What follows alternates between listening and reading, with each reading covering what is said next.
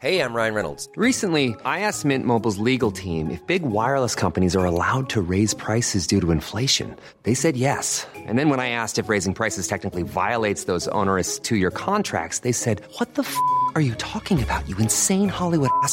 So to recap, we're cutting the price of Mint Unlimited from $30 a month to just $15 a month. Give it a try at mintmobile.com slash switch. $45 upfront for three months plus taxes and fees. Promo rate for new customers for limited time. Unlimited more than 40 gigabytes per month. Slows. Full terms at mintmobile.com. One size fits all seemed like a good idea for clothes Nice dress. Uh, it's a it's a t-shirt.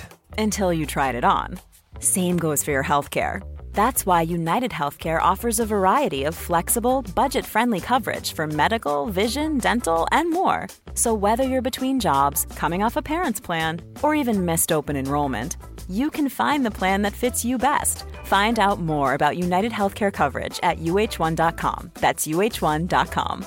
Quality sleep is essential. That's why the Sleep Number Smart Bed is designed for your ever evolving sleep needs. Need a bed that's firmer or softer on either side? Helps you sleep at a comfortable temperature? Sleep Number Smart Beds let you individualize your comfort so you sleep better together. JD Power ranks Sleep Number number 1 in customer satisfaction with mattresses purchased in-store. And now, save 50% on the Sleep Number limited edition Smart Bed for a limited time. For JD Power 2023 award information, visit jdpower.com/awards. Only at a Sleep Number store or sleepnumber.com.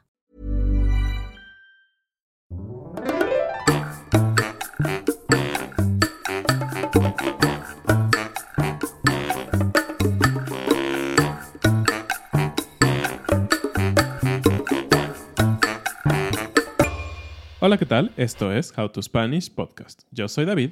Yo soy Ana. En este episodio vamos a hablar de una cultura que es sorprendentemente similar a la mexicana. How to Spanish podcast is designed to help Spanish students improve their listening and vocabulary skills, and it's made possible thanks to our Patreon community. By joining the community, you can access the vocabulary guide and interactive transcript, bonus episodes, and monthly activities to practice your Spanish. If you would like to join the experience, go to patreon.com slash howtospanishpodcast. Muchas gracias y bienvenidos a nuestros nuevos patrones Sebastián, Brianna, Javontis, Brandon, Karen, Charlotte, Luke, Jean, Jacob, Rojo, Nigel, Jonathan. Nathaniel. Bienvenidos a un nuevo episodio. Y yo dije que vamos a hablar de una cultura muy similar a la mexicana. Y fue muy sorprendente para nosotros. Y no sé si va a ser sorprendente para ustedes también. Pero de la cultura de la que estoy hablando es la gente de Filipinas. Sí, fue muy sorprendente para ambos. Eh, creo que sabíamos un poquito que había muchas personas de Filipinas interesadas en México, ¿no? Esto es porque hemos recibido comentarios de personas de Filipinas o cuando éramos profesores tuvimos estudiantes de Filipinas. Entonces, pues sí, e- era muy extraño, pero de cierta manera también sabemos que hay mucha comunidad filipina en diferentes partes del mundo. Entonces, eso me hacía pensar que simplemente eran como un grupo de personas de cierta manera globalizadas. Entonces, es por eso que había personas que se interesaban en el español. Pero, oh sorpresa, nos encontramos con que tenemos muchísimos vínculos con ellos y de eso se trata este episodio. Sí, hablando del tema de dar clases, cuando yo era maestra, una vez tuve una clase con una chica de Filipinas y el tema de la clase era conversación sobre supersticiones. Y cada quien preparó un poco, yo, yo busqué algunas supersticiones de México y ella de su país, y en la clase nos dimos cuenta de que prácticamente todas las supersticiones eran las mismas. Y en ese momento yo dije, bueno, las supersticiones pueden ser muy similares alrededor del mundo. Pero ahora que investigamos un poco, nos dimos cuenta que Filipinas y México comparten mucho más que ciertas cosas como tradiciones o supersticiones, sino que incluso parte de nuestro lenguaje está conectado. ¿Por qué? Bueno, pues hay muchas cosas de las que queremos hablar hoy, pero digamos que lo básico, la base de por qué somos similares, es porque tanto Filipinas como México fueron parte del imperio español en algún momento. Y, sí, suena extraño tal vez para algunos que nos escuchen en algunas partes del mundo, que piensen que es sorprendente que hay similitudes, pero si piensan en países de Latinoamérica como Bolivia, como Perú, como Chile, todos compartimos el mismo idioma, a excepción de Brasil, que también está en América del Sur, porque todos fuimos conquistados por España, ¿no? O colonizados por España. Pero normalmente estamos en la misma región, tiene Sí, sentido. es el mismo continente. Pero Filipinas es un lugar muy lejano de nosotros realmente y también es un lugar muy lejano de España como tal. Y hablando de maestros y de dar clases y todo eso, estudiar español con un maestro te puede traer muchísimos beneficios porque es alguien que te va a escuchar y que puede decirte cuando estás equivocado y mejor aún, por qué estás equivocado. Realmente nosotros disfrutamos mucho dar clases y ver a nuestros estudiantes pasar de un nivel a otro, mejorar su forma de hablar, su confianza, todo eso. Fue una experiencia genial. Pero ahora nosotros ya no damos clases, mm, qué triste, pero bueno, si tú quieres encontrar un buen profesor, te podemos recomendar que vayas a languatalk.com slash how to Spanish. Langua es L-A-N-G-U-A en inglés, langua.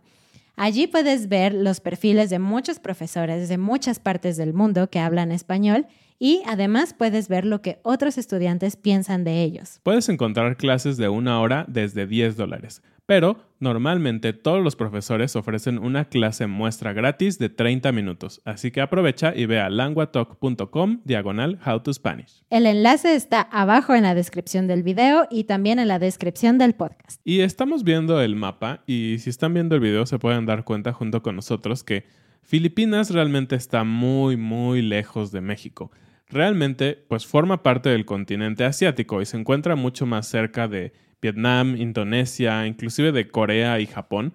Entonces, obviamente es sorprendente que tengamos lazos tan estrechos con ellos. Todo comenzó en 1521. Esa fecha es cuando Hernán Cortés conquistó lo que ahora es México para España y tenemos algunos episodios sobre los aztecas y toda esta historia de la conquista.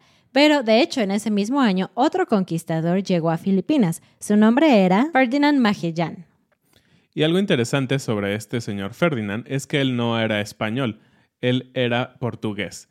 Y es algo creo que interesante respecto a esa parte de la historia mundial, porque también ustedes saben, Cristóbal Colón, que fue el principal conquistador al que le damos todos los créditos por el descubrimiento de América, lo hizo bajo la corona española, pero realmente él tampoco era español. Entonces, todo este tema del patronaje o de los patrones, que no importaba de dónde eran, ya existía, es algo que hoy vivimos nosotros en propia carne, que simplemente es que alguien deposita la confianza en tu proyecto y dice, está bien, voy a patrocinarte, no importa qué nacionalidad tengas. Y de hecho, Filipinas se llama así en honor a Felipe II, el rey de España. Pero ¿por qué no le habrán puesto Filipinas? si el rey era Felipe, no Filipe. no sé. Muy extraño, ¿no? Y aunque la conquista empezó en 1521, como ya decía Ana, realmente se culminó hasta 1543, cuando otro señor que se llamaba Ruy López de Villalobos fue el que se encargó de viajar desde México, desde Jalisco. Sí, claro, porque si ves el mapa, es una línea mucho más directa desde México hacia Filipinas que desde España hacia Filipinas. De hecho, esa es la razón por la cual estamos más conectados todavía. Porque bueno, en esa época México se llamaba la Nueva España. Y como era mucho más directo ir de México a Filipinas que de España a Filipinas, España decidió que Nueva España era como la encargada o la responsable de este nuevo territorio de Filipinas. Exactamente, entonces ellos no respondían directamente al rey de España, sino al virrey que se encontraba en México, o lo que le llamaban Nueva España. Entonces, de cierta manera, no había tanto poder involucrado de España directamente hacia Filipinas, justamente por la lejanía. Y esto es uno de los motivos por los cuales tú hoy en día dices, momento, pero Filipinas no habla español. Ajá.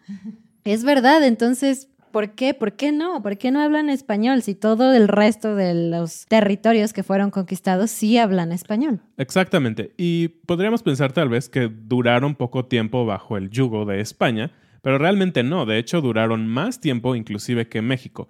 Entonces, el punto es que como España tuvo tan poca influencia, entre comillas, sobre estos territorios, decidieron que no tenían todos los recursos humanos como para hacer lo mismo que hicieron en América. Es decir, en América trataron de imponer la religión, la religión católica, pero también el idioma y toda la cultura de España, por eso lo llamaron Nueva España.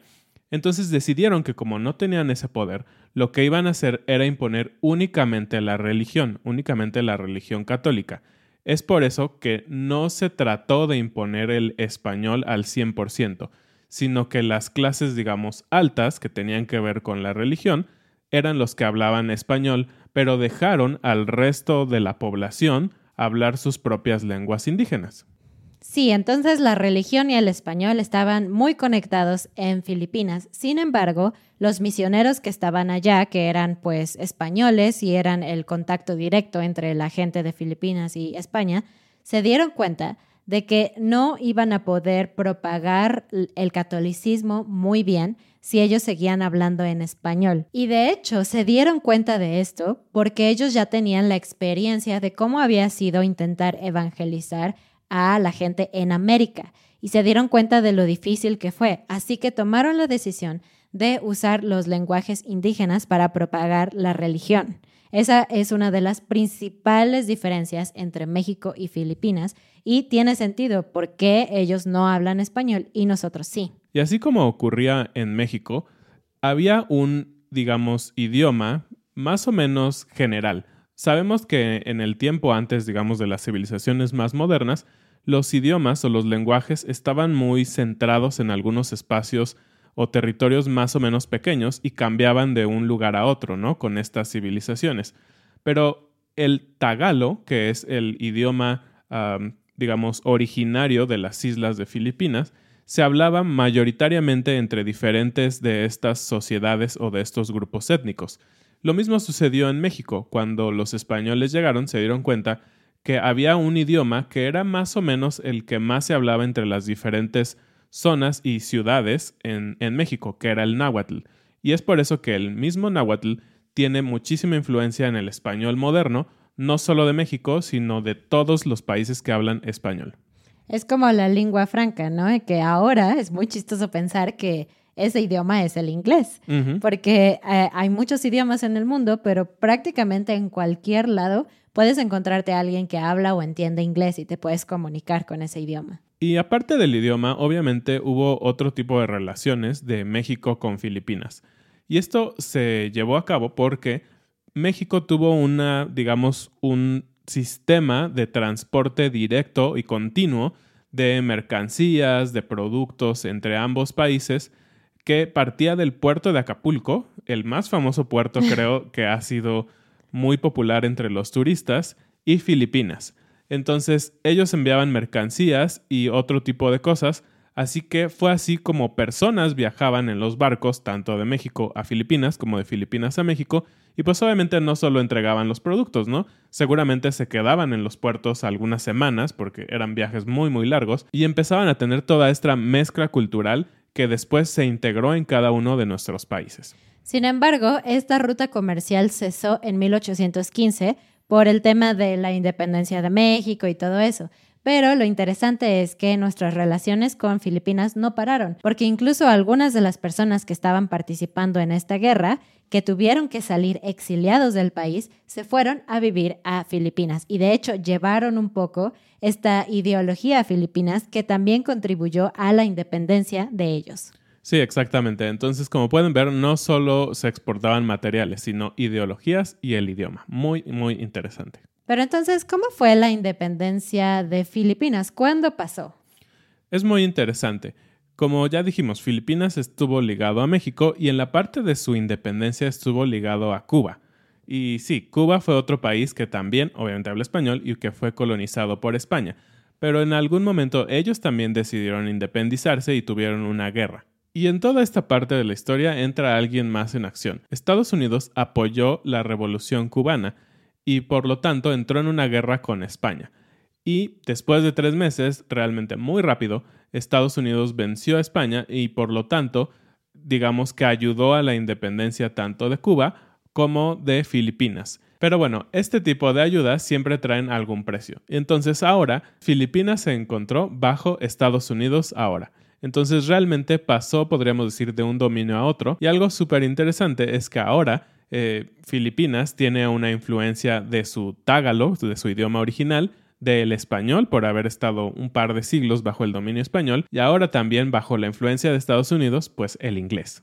Sí, porque de hecho Estados Unidos, ya que todo se calmó, mandó maestros a Filipinas para que les enseñaran inglés a los niños. Y de hecho fue muy chistoso porque ahora los filipinos dijeron algo como, ah, Primero nos vienen a, a poner el español y ahora nos vienen a poner el inglés. Tanto que surgió como una resistencia y lo que estos periódicos, revistas, libros, escritores, esta gente que no estaba de acuerdo con esto, empezó a usar el español como una muestra de no estar de acuerdo y de decir, yo no quiero hablar inglés, yo voy a hablar español.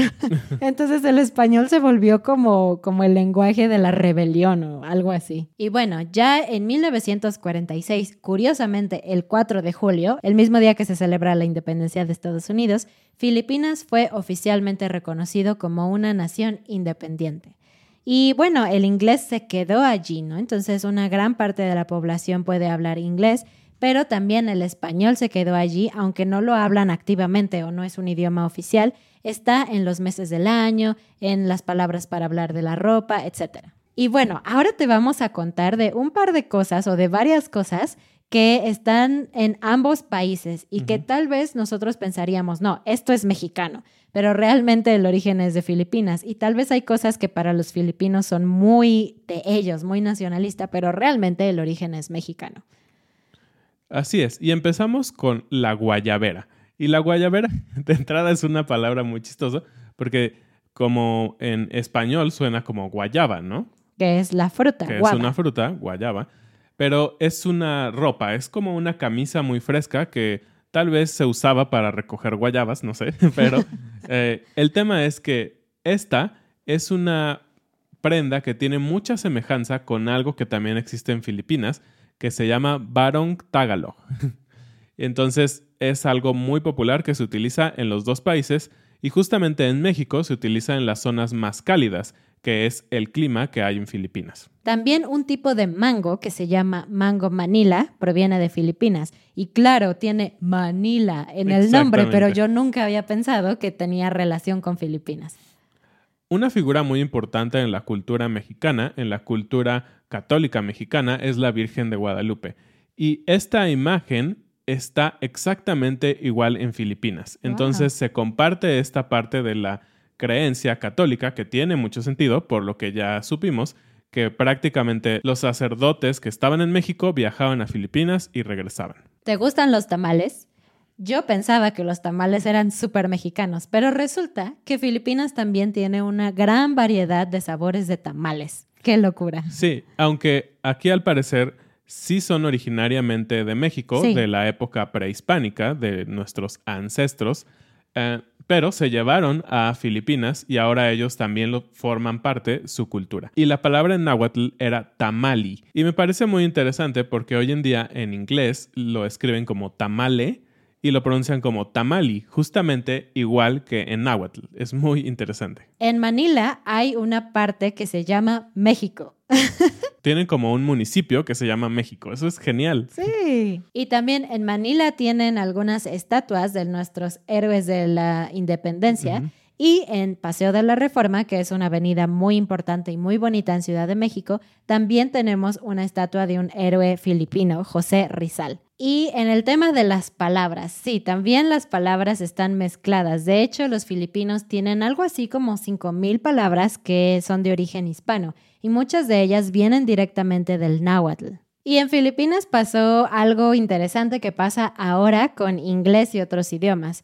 Generalmente cuando vienen palabras nuevas que tienen que ver con tecnología o algo así, los idiomas toman como referencia la palabra en inglés, ¿no? Ellos son como los primeros en poner el nombre de algo, como chip, internet, byte, etc.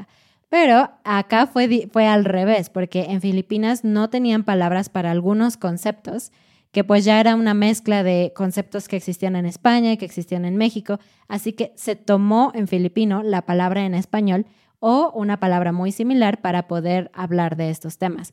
Por ejemplo, estas son algunas de las palabras que suenan prácticamente igual en tagalo y en español. Yo voy a decirlas en tagalo, espero pronunciarlas bien. Si tú eres de Filipinas, puedes decirme. Y David las va a decir en español. Guapo. Guapo.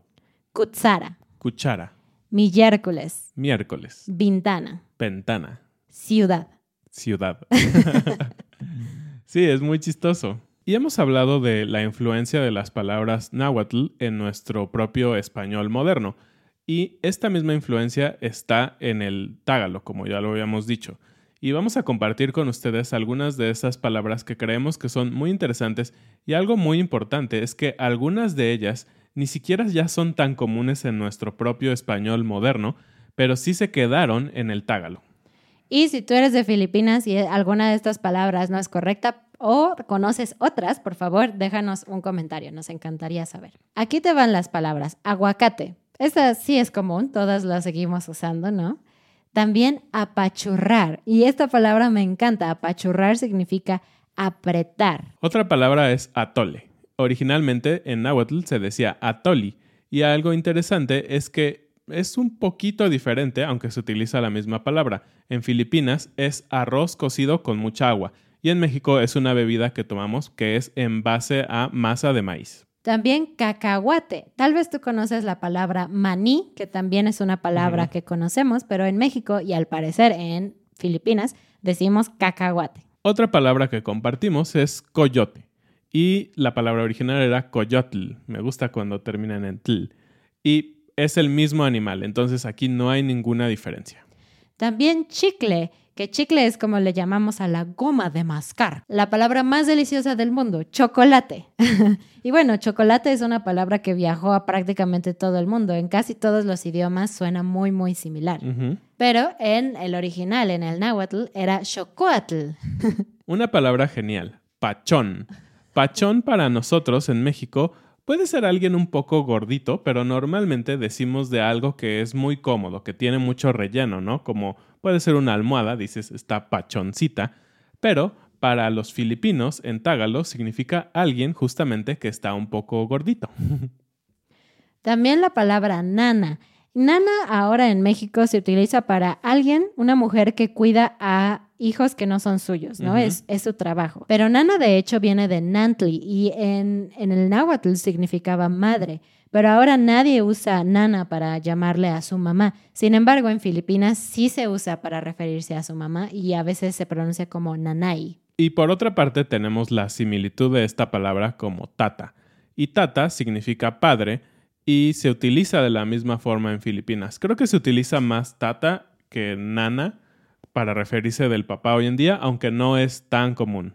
Y de hecho no sé si de ahí viene, por ejemplo, tatarabuelo. Sí, supongo, el papá de mi abuelo.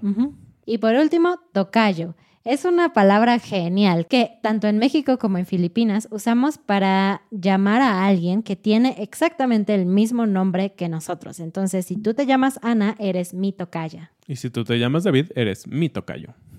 Y vaya, pero qué interesante ha sido conocer sobre Filipinas. Sabíamos que teníamos un poco de relación, pero no sabía qué tanta. Así que ustedes pueden decirnos qué piensan sobre esto y si ustedes son de Filipinas, por favor escríbanos qué piensan sobre esta relación que tienen del español y muy específicamente con la cultura mexicana. Muchísimas gracias por acompañarnos en un episodio más. Y no olvides visitar languatalk.com slash howtospanish. Y el próximo episodio es un episodio súper, súper especial porque es nuestro aniversario, así que por favor asegúrate de revisar nuestra página, nuestras redes sociales, etcétera, para que tú sepas cuál es esta gran, gran celebración. Nos vemos la próxima semana. Adiós. Adiós.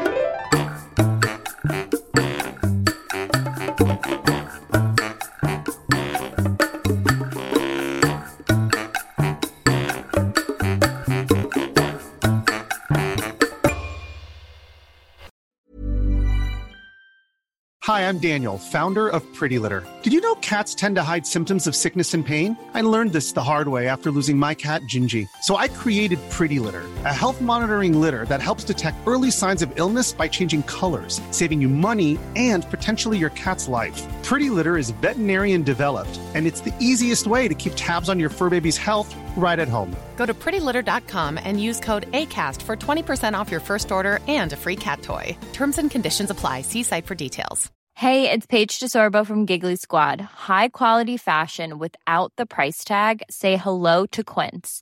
I'm snagging high end essentials like cozy cashmere sweaters, sleek leather jackets, fine jewelry, and so much more. With Quince being 50 to 80% less than similar brands and they partner with factories that prioritize safe ethical and responsible manufacturing i love that luxury quality within reach go to quince.com slash style to get free shipping and 365 day returns on your next order quince.com slash style. Ever catch yourself eating the same flavorless dinner three days in a row? Dreaming of something better? Well, hello fresh is your guilt-free dream come true, baby. It's me, gigi Palmer.